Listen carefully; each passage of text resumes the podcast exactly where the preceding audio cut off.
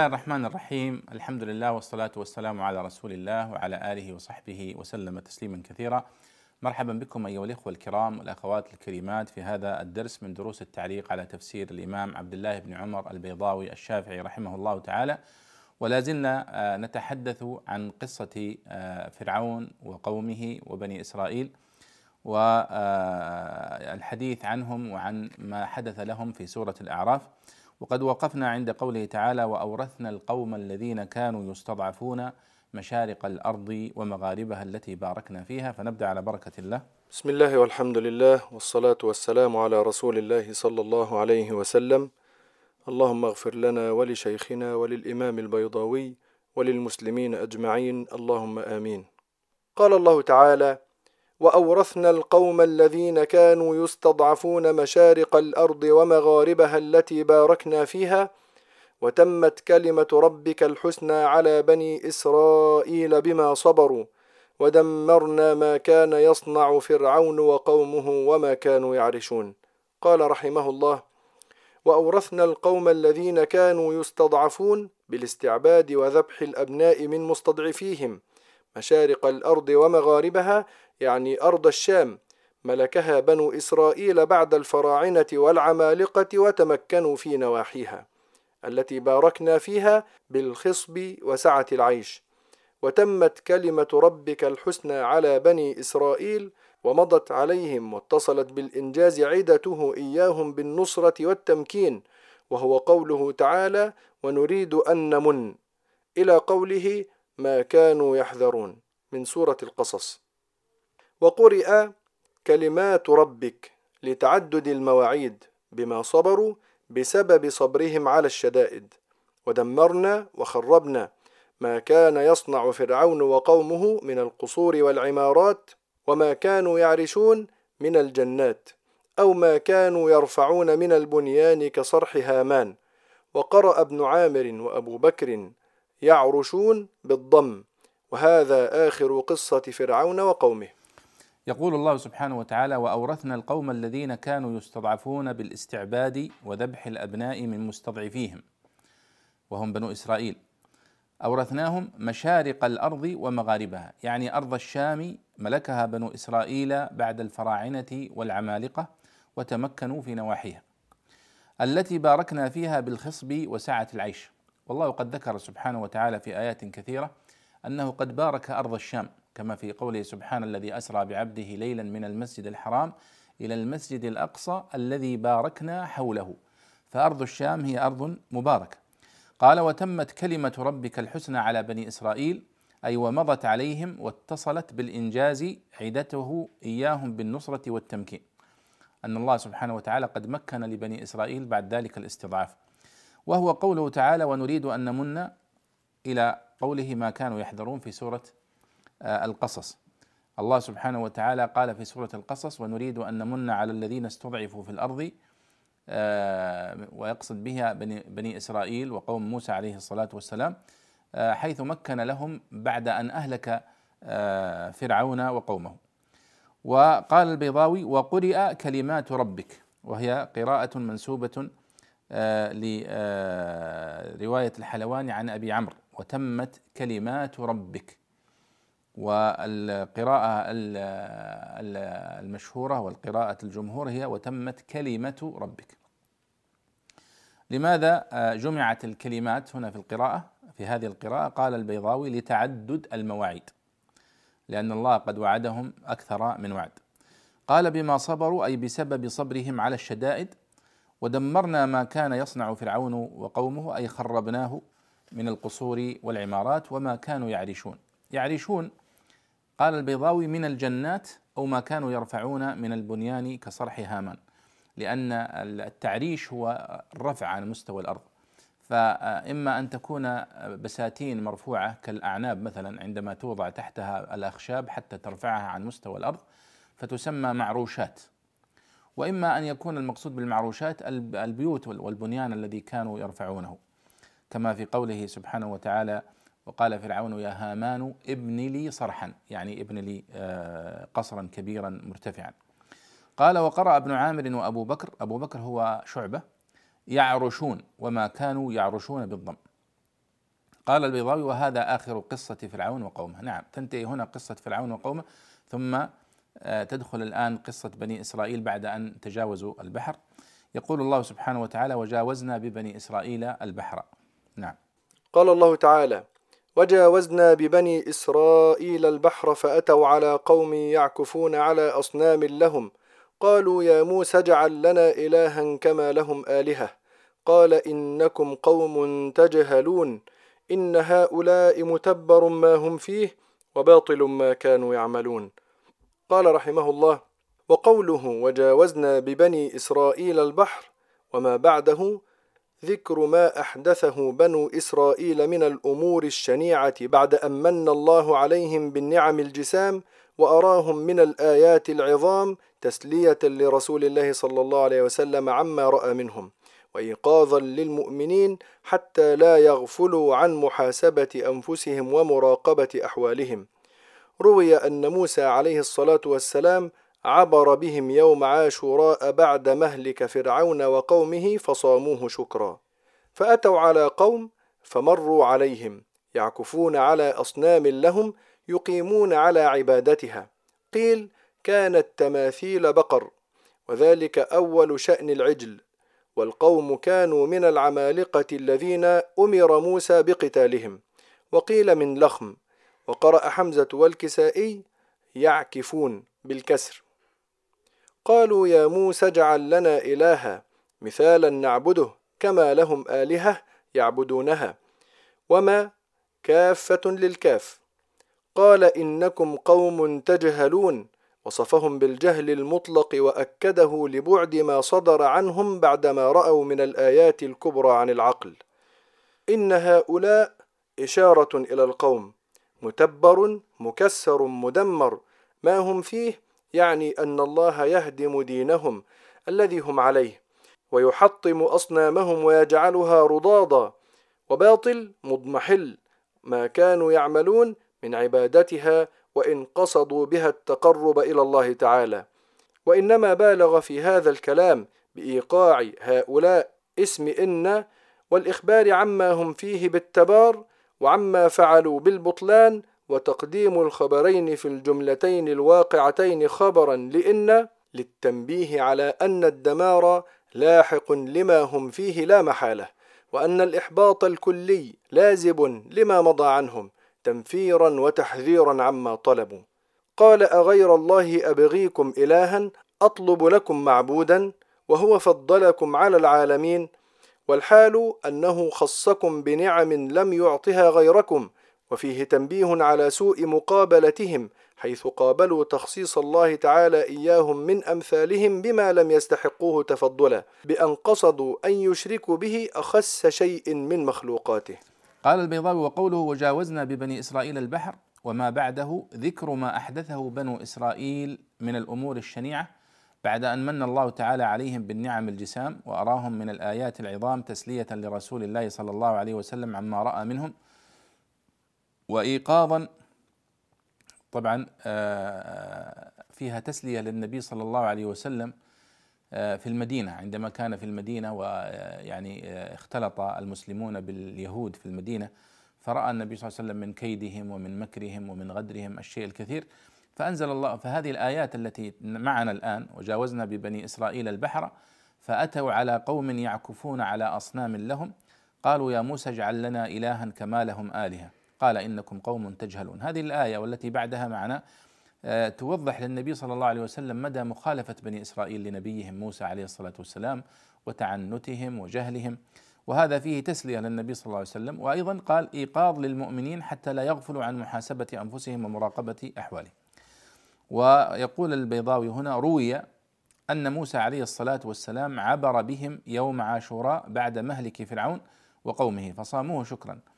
ولاحظوا هنا في منهج البيضاوي أنه يقول روي أن موسى عليه الصلاة والسلام عبر بهم يوم عاشوراء. وهذا الحديث حديث صحيح رواه البخاري في حديث الأنبياء في أحاديث الأنبياء. باب قول الله تعالى وهل أتاك حديث موسى؟ وأيضا رواه مسلم في كتاب الصيام من حديث ابن عباس رضي الله عنهما أن رسول الله صلى الله عليه وسلم لما قدم المدينة وجدهم يصومون يوما يعني عاشوراء.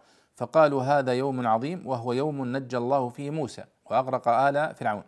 فصام موسى شكرا لله فقال أنا أولى بموسى منهم فصامه وأمر بصيامه. هذا لفظ البخاري. والبيضاوي كما تلاحظون يقول روي.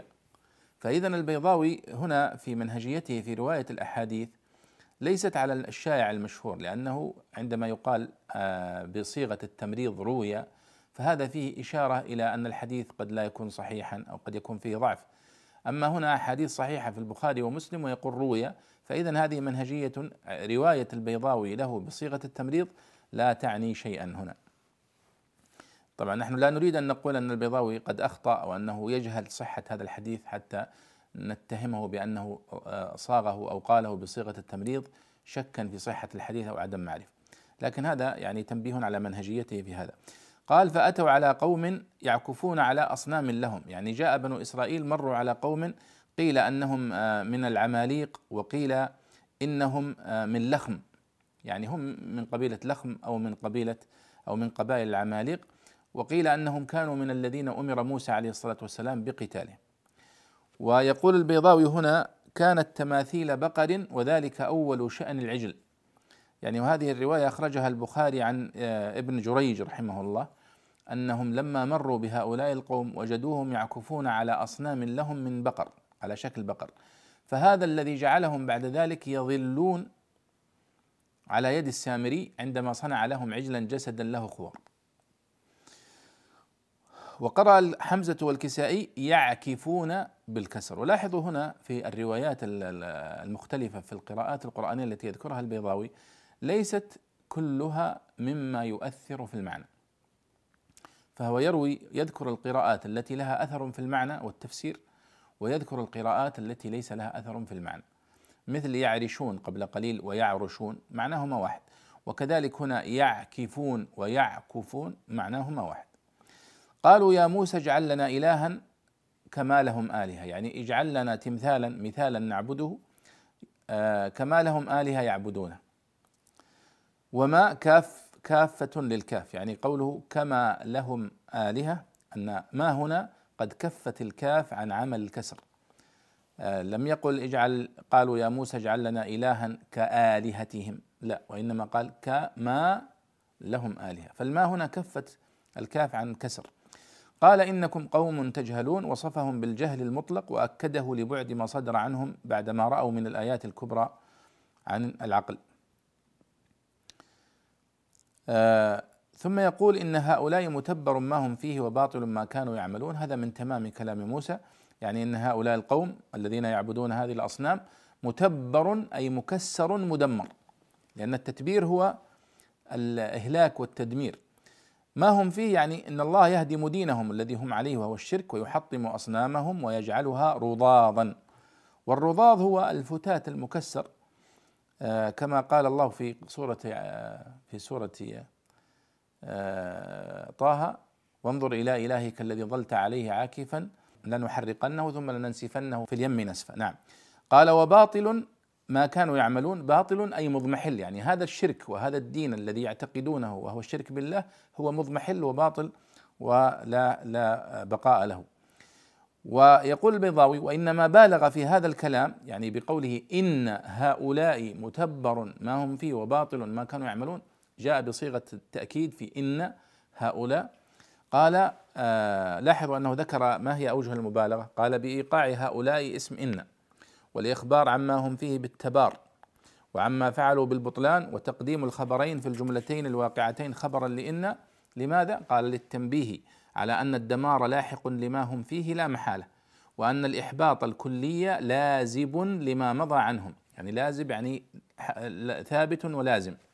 تنفيرا وتحذيرا عما طلبوا من اتخاذ الآلهة.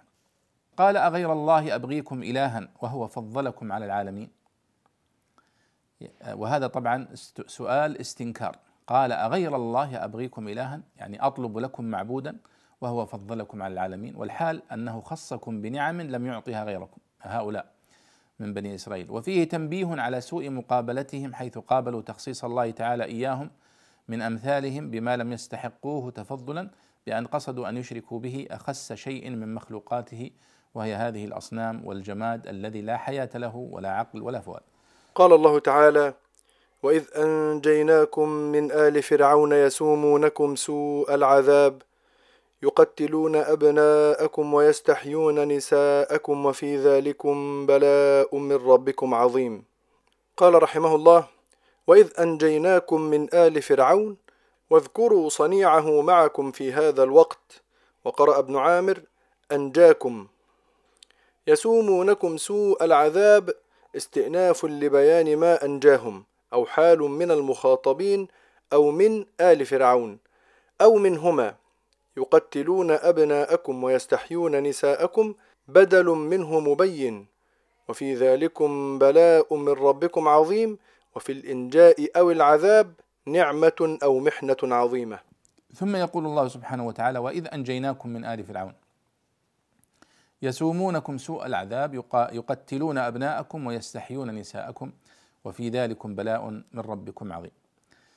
يعني هذا امتنان من الله على بني إسرائيل. يقول واذكروا صنيعه معكم في هذا الوقت وقرأ ابن عامر أنجاكم والبقية وإذ أنجيناكم يسومونكم سوء العذاب استئناف لبيان ما أنجاهم أو حال من المخاطبين أو من آل فرعون أو منهما يعني قوله يسومونكم سوء العذاب هذه إما أن تكون جملة استئنافية جديدة وفيها بيان أنجاء عن ماذا أنجاهم الله منه وهو من من آل فرعون.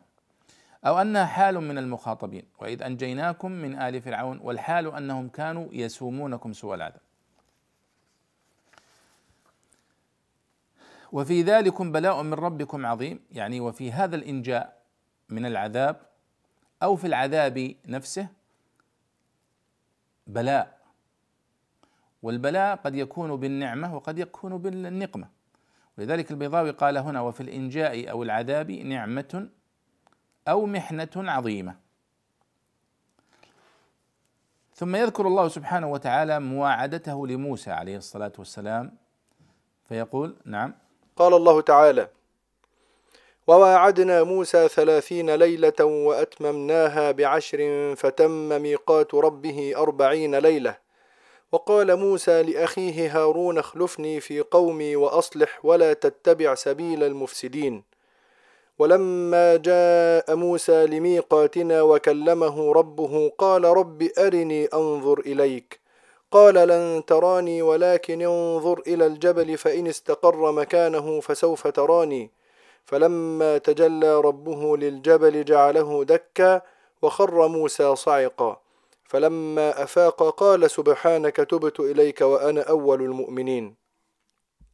وواعدنا موسى ثلاثين ليلة ذا القعدة وقرأ أبو عمرو ويعقوب ووعدنا وأتممناها بعشر من ذي الحجة. فتم ميقات ربه أربعين ليلة بالغا أربعين.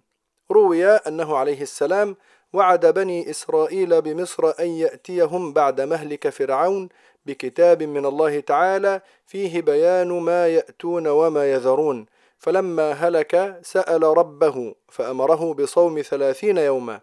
فلما أتم أنكر خلوف فيه فتسوك فقالت الملائكة كنا نشم منك رائحة المسك فأفسدته بالسواك فأمره الله تعالى أن يزيد عليها عشرا. وقيل أمره بأن يتخلى ثلاثين بالصوم والعبادة ثم أنزل عليه التوراة في العشر وكلمه فيها. وقال موسى لأخيه هارون اخلفني في قومي كن خليفتي فيهم وأصلح ما يجب أن يصلح من أمورهم أو كن مصلحا. ولا تتبع سبيل المفسدين ولا تتبع من سلك الإفساد ولا تطع من دعاك إليه. ولما جاء موسى لميقاتنا لوقتنا الذي وقتناه واللام للاختصاص أي اختص مجيئه بميقاتنا. وكلمه ربه من غير واسطة كما يكلم الملائكة. وفيما روي أن موسى عليه السلام كان يسمع ذاك الكلام من كل جهة. تنبيه على أن سماع كلامه القديم ليس من جنس سماع كلام المحدثين.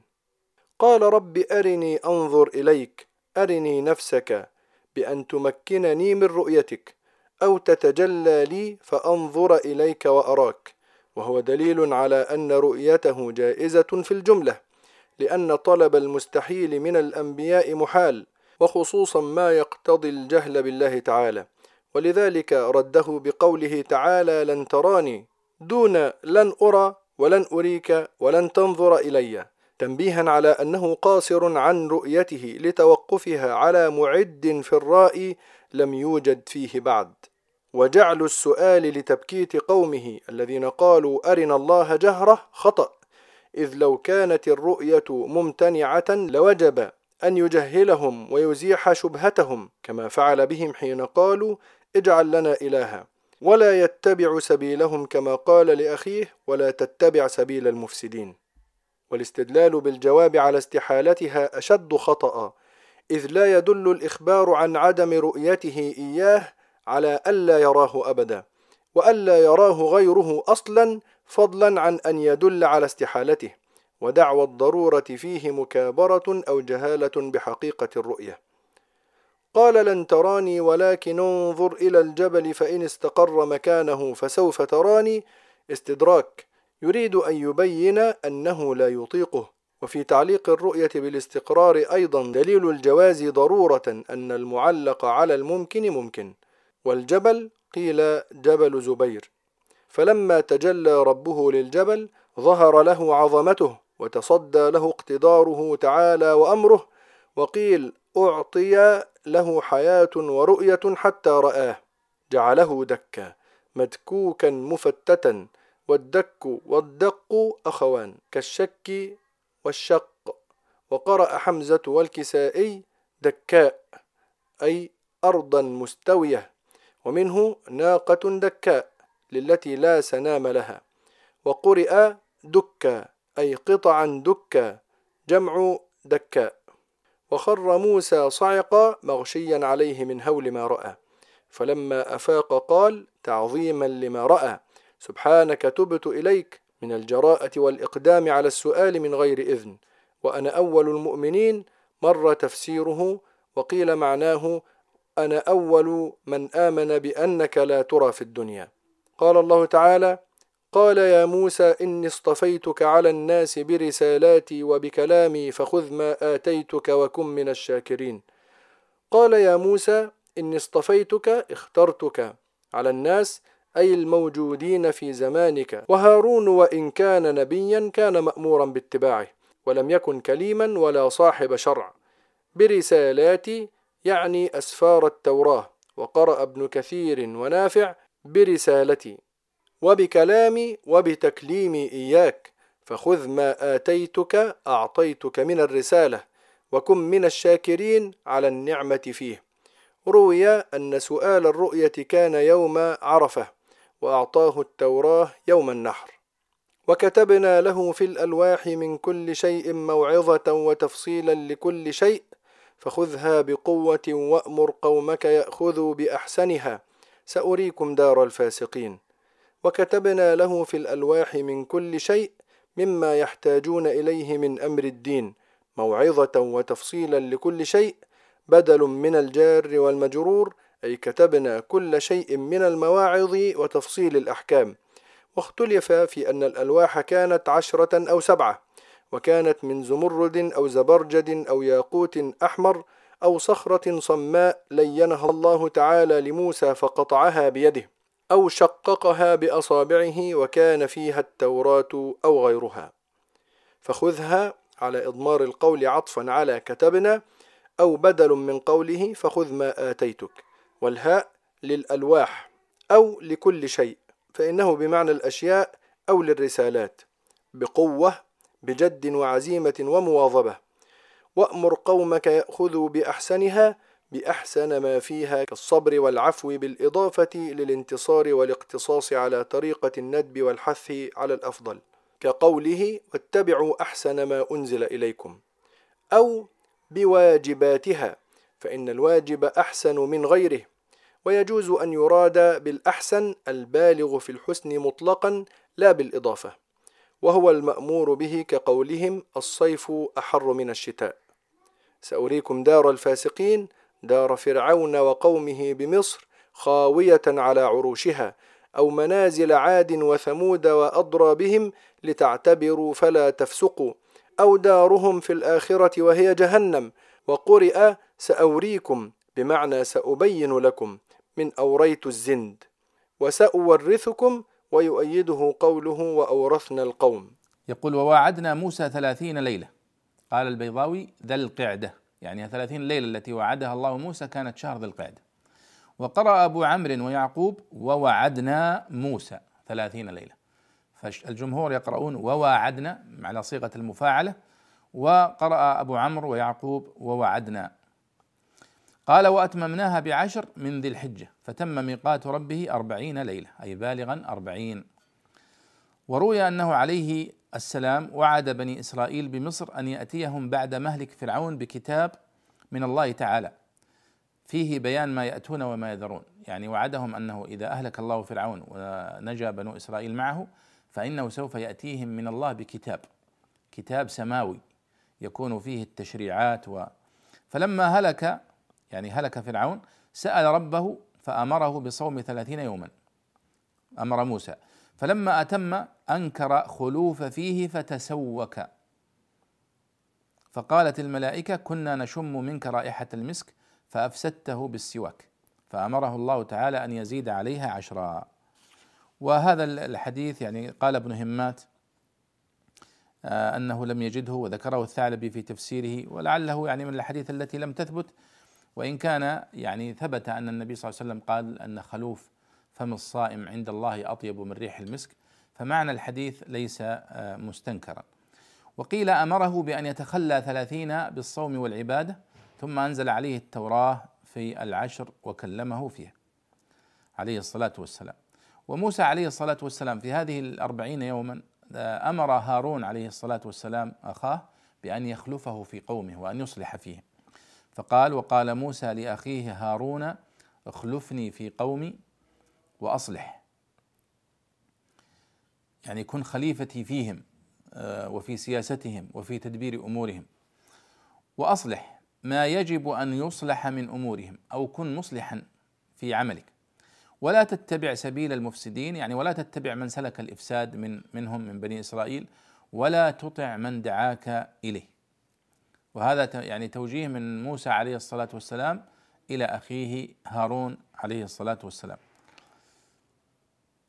قال الله تعالى ولما جاء موسى لميقاتنا يعني لوقتنا الذي وقتناه. فالميقات هنا المقصود به اسم الزمان يعني الموعد إلى لميقاتنا أي للوقت الذي وقتناه له.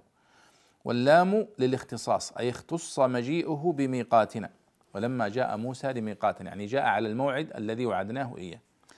وكلمه ربه.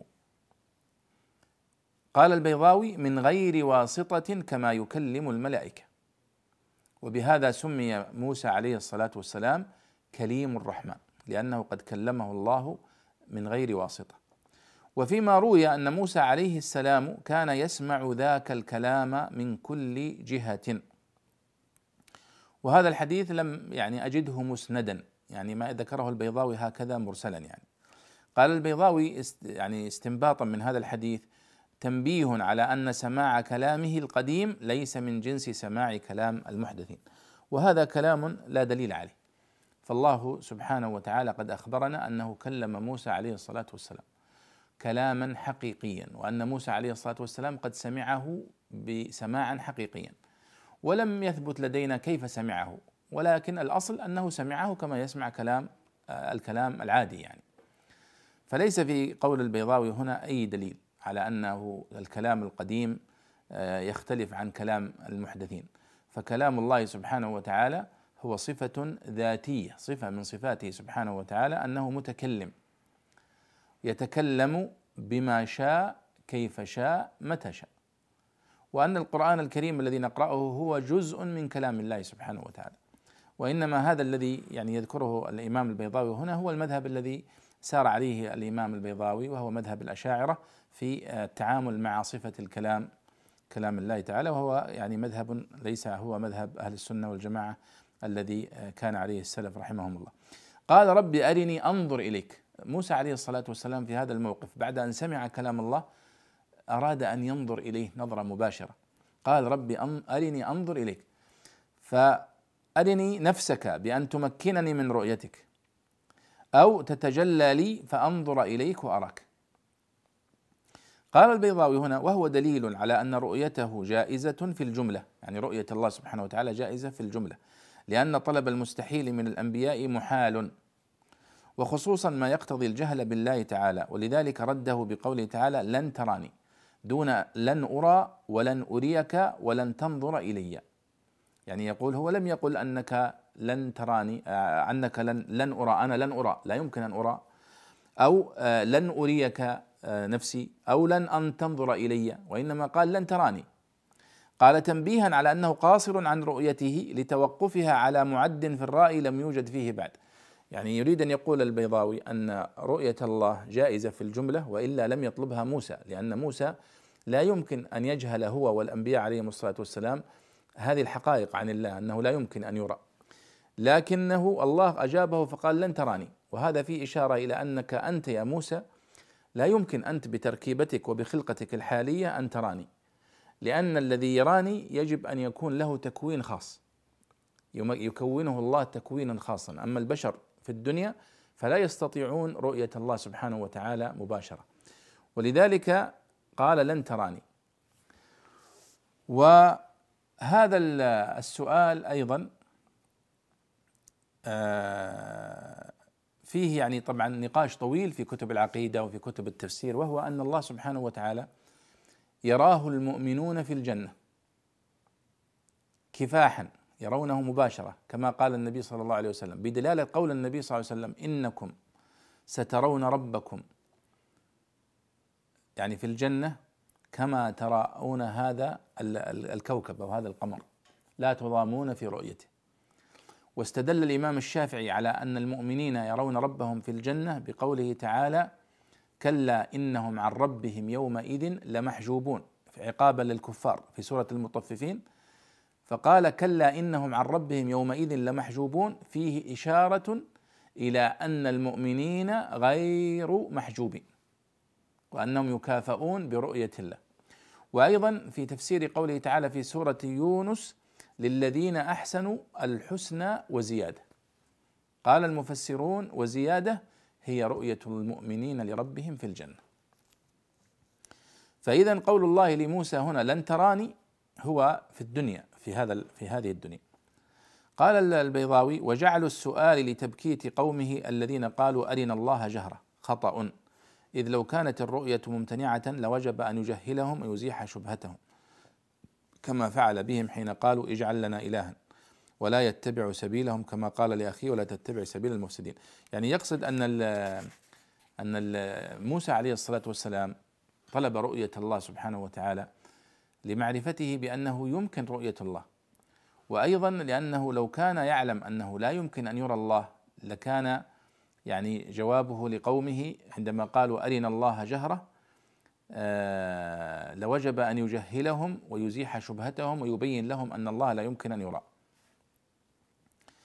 قال والاستدلال بالجواب على استحالتها أشد خطأ إذ لا يدل الإخبار عن عدم رؤيته إياه على أن لا يراه ابدا.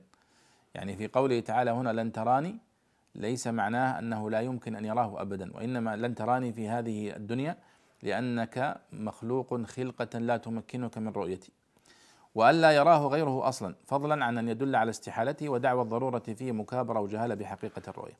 طبعا هذا كله نقاشه في كتب العقيدة أيها الإخوة والأخوات لو ترجعون إلى كتب العقيدة في شرح العقيدة الطحاوية مثلا ستجدون الحديث عن رؤية الله وأن المؤمنين يرون ربهم آه، يوم القيامة أو يرونه في الجنة وأنه لا يراه إلا المؤمنون وأما الكفار فإنهم لا يرونه هنا قال الله لموسى عليه الصلاة والسلام قال لن تراني ولكن انظر إلى الجبل فإن استقر مكانه فسوف تراني. هذا استدراك يريد أن يبين أنه لا يطيقه يعني لا تستطيع أن تراني وأنت في هذه الحالة. وفي تعليق الرؤية بالاستقرار أيضا دليل الجواز ضرورة أن المعلق على الممكن ممكن. والجبل قيل هو جبل زبير. فلما تجلى ربه للجبل ظهر له عظمته وتصدى له اقتداره تعالى وأمره وقيل أعطي له حياة ورؤية حتى راه جعله دكا أي مدكوكا مفتتا والدك والدق أخوان كالشك والشق. وقرأ حمزة والكسائي دكاء أي أرضا مستوية ومنه ناقة دكاء للتي لا سنام لها. وقرئ دكا أي قطعا دكا جمع دكا. وخر موسى صاعقا مغشيا عليه من هول ما رأى. فلما أفاق قال تعظيما لما رأى سبحانك تبت إليك من الجراءة والإقدام على السؤال من غير إذن وأنا أول المؤمنين. قال البيضاوي مر تفسيره وقيل معناه أنا أول من آمن بأنك لا ترى في الدنيا. إذا لاحظوا أنه هنا عندما قال الله لموسى لن تراني ولكن انظر إلى الجبل. وكان هناك جبل بجانب موسى عليه الصلاة والسلام قيل اسمه جبل زبير كما قال البيضاوي هنا وقيل غيره. فإن استقر هذا الجبل يعني مكانه فسوف تراني. فلما تجلى ربه للجبل قال البيضاوي هنا معناها تجلى ربه للجبل أي ظهر له عظمته. والصحيح أنه ظهر للجبل بحقيقته الله سبحانه وتعالى بحقيقته الجبل رأى الله على حقيقته. فخر الجبل مندكا من عظمة الله. وهذا دليل على عظمة الله سبحانه وتعالى وأنه البشر لا يستطيعون أن يروا الله في هيئته في الدنيا. ولا يستطيعون لأنه تكوين البشر والإنسان ضعيف في هذه الدنيا. ولذلك قال فلما تجلى ربه للجبل جعله دكا وخر موسى صاعقا. يعني جعله مدكوكا مفتتا مستويا بالأرض. فموسى لما رأى هذا الانفجار الضخم جدا الذي حصل للجبل أغمي عليه وصعق. فخر مغشيا عليه من هول ما رأى. فلما أفاق يعني بعد هذا قال سبحانك تبت إليك وأنا أول المؤمنين. يعني زاد تعظيمه لله سبحانه وتعالى لما رأى هذا الأمر العظيم. يعني إذا كان الجبل قد اندك من رؤية الله فكيف الإنسان الضعيف؟ قال يا موسى إني اصطفيتك على الناس برسالاتي وبكلامي. يعني بعد هذا الموقف الذي وقع فيه موسى عليه الصلاة والسلام وما رآه من عظمة الله قال الله لموسى عليه الصلاة والسلام إني اصطفيتك يعني اخترتك من بين الناس. اخترتك يعني على الناس أي الموجودين في زمانك. وهارون وإن كان نبيا إلا أنه كان تابعا لموسى عليه الصلاة والسلام ولم يكن كليما ولا صاحب شرع. اصطفيتك على الناس برسالاتي وفي قراءة برسالتي قراءة ابن كثير ونافع. يعني أسفار التوراة التي أوتيها وبكلامي. فقد اصطفاه الله فأنزل عليه التوراة وأصطفاه فكلمه مباشرة. واصطفاه قبل ذلك كله فجعله مكلفا بالرسالة والنبوة. قال فخذ ما آتيتك وكن من الشاكرين على النعمة. وروي أن سؤال الرؤية كان يوم عرفة وإعطاء التوراة كان يوم النحر وهذا يعني من الروايات التي ذكرها الثعلبي والبغوي عن الكلبي. قال الله تعالى وكتبنا له في الألواح من كل شيء موعظة وتفصيلا لكل شيء. يعني مما يحتاجون إليه من أمر الدين. وموعظة وتفصيلا لكل شيء أي كتبنا كل شيء من المواعظ وتفصيل الأحكام. واختلف في عدد الألواح التي آه، أنزلها الله على موسى عليه الصلاة والسلام. كانت عشرة أو سبعة. وقيل كانت من زمرد أو زبرجد. والزمرد هو حجر كريم أخضر. والزبرجد حجر كريم أيضا قريب من الزبرجد أو الزمرد. أو ياقوت أحمر أو صخرة صماء لينها الله تعالى لموسى فقطعها بيده أو شققها بأصابعه. كل هذه الروايات وردت في هذه الألواح التي كانت مع موسى عليه الصلاة والسلام. قال فخذها فخذها يعني على أضمار القول عطفا على كتبنا. يعني وكتبنا له في الألواح من كل شيء فخذها. يعني فخذ هذه الألواح. فإنه بمعنى الأشياء. بقوة أي بجد وعزيمة ومواظبة. وأمر قومك يأخذوا بأحسنها يعني بأحسن ما فيها. كالصبر والعفو والإضافة هنا هي للانتصار والاقتصاص. قال كالعفو كالصبر والعفو بالإضافة للانتصار آه، والاقتصاص على طريقة الندب والحث على الأفضل. يعني من أحسن ما فيها من الشرائع. ولا شك أن ما في التوراة آه، كله حسن. لكن الله أمر بأن يأخذوا بأحسنها يعني كأنه أمرهم بأن يتشبثوا بالأصول الجامعة التي أنزلها الله في هذا الكتاب وفي التوراة. قال واتبعوا أحسن واتبعوا أحسن ما أنزل إليكم. أو بواجباتها فإن الواجب أحسن من غيره. ويجوز أن يراد بالأحسن البالغ في الحسن مطلقا لا بالإضافة وهو المأمور به. سأريكم دار الفاسقين يعني هذا يعني وعد من الله سبحانه وتعالى لموسى عليه الصلاة والسلام ولقومه بأن ينتقم من آه، من من, من أعدائهم. والمقصود بدار الفاسقين هنا دار فرعون وقومه بمصر. فقد جعلها الله خاوية على عروشها أو المقصود بها منازل عاد وثمود وأضرابهم ليعتبر بنو إسرائيل ولا يفسقوا أو آه، سأريكم دار الفاسقين يعني دارهم في الآخرة وهي جهنم. وذكر البيضاوي هنا القراءات في سأريكم. آه، قال وقرئ سأريكم بمعنى سأبين لكم. من من الرؤية سأريكم. وقيل آه، سأوريكم سأوريكم من أوريت الزند أوراه يوريه. وقرئ وسأورثكم ويؤيده قوله تعالى وأورثنا القوم الذين كانوا يستضعفون. وكلها طبعا قراءات شاذة. والقراءة المتواترة سأريكم آه، دار الفاسقين التي ذكرها البيضاوي وفسر عليها. ولعلنا نقف عند هذا ونسأل الله سبحانه وتعالى أن يجعلنا وإياكم من أهل القرآن وأن يزيدنا وإياكم فقها بكلامه وعملا به.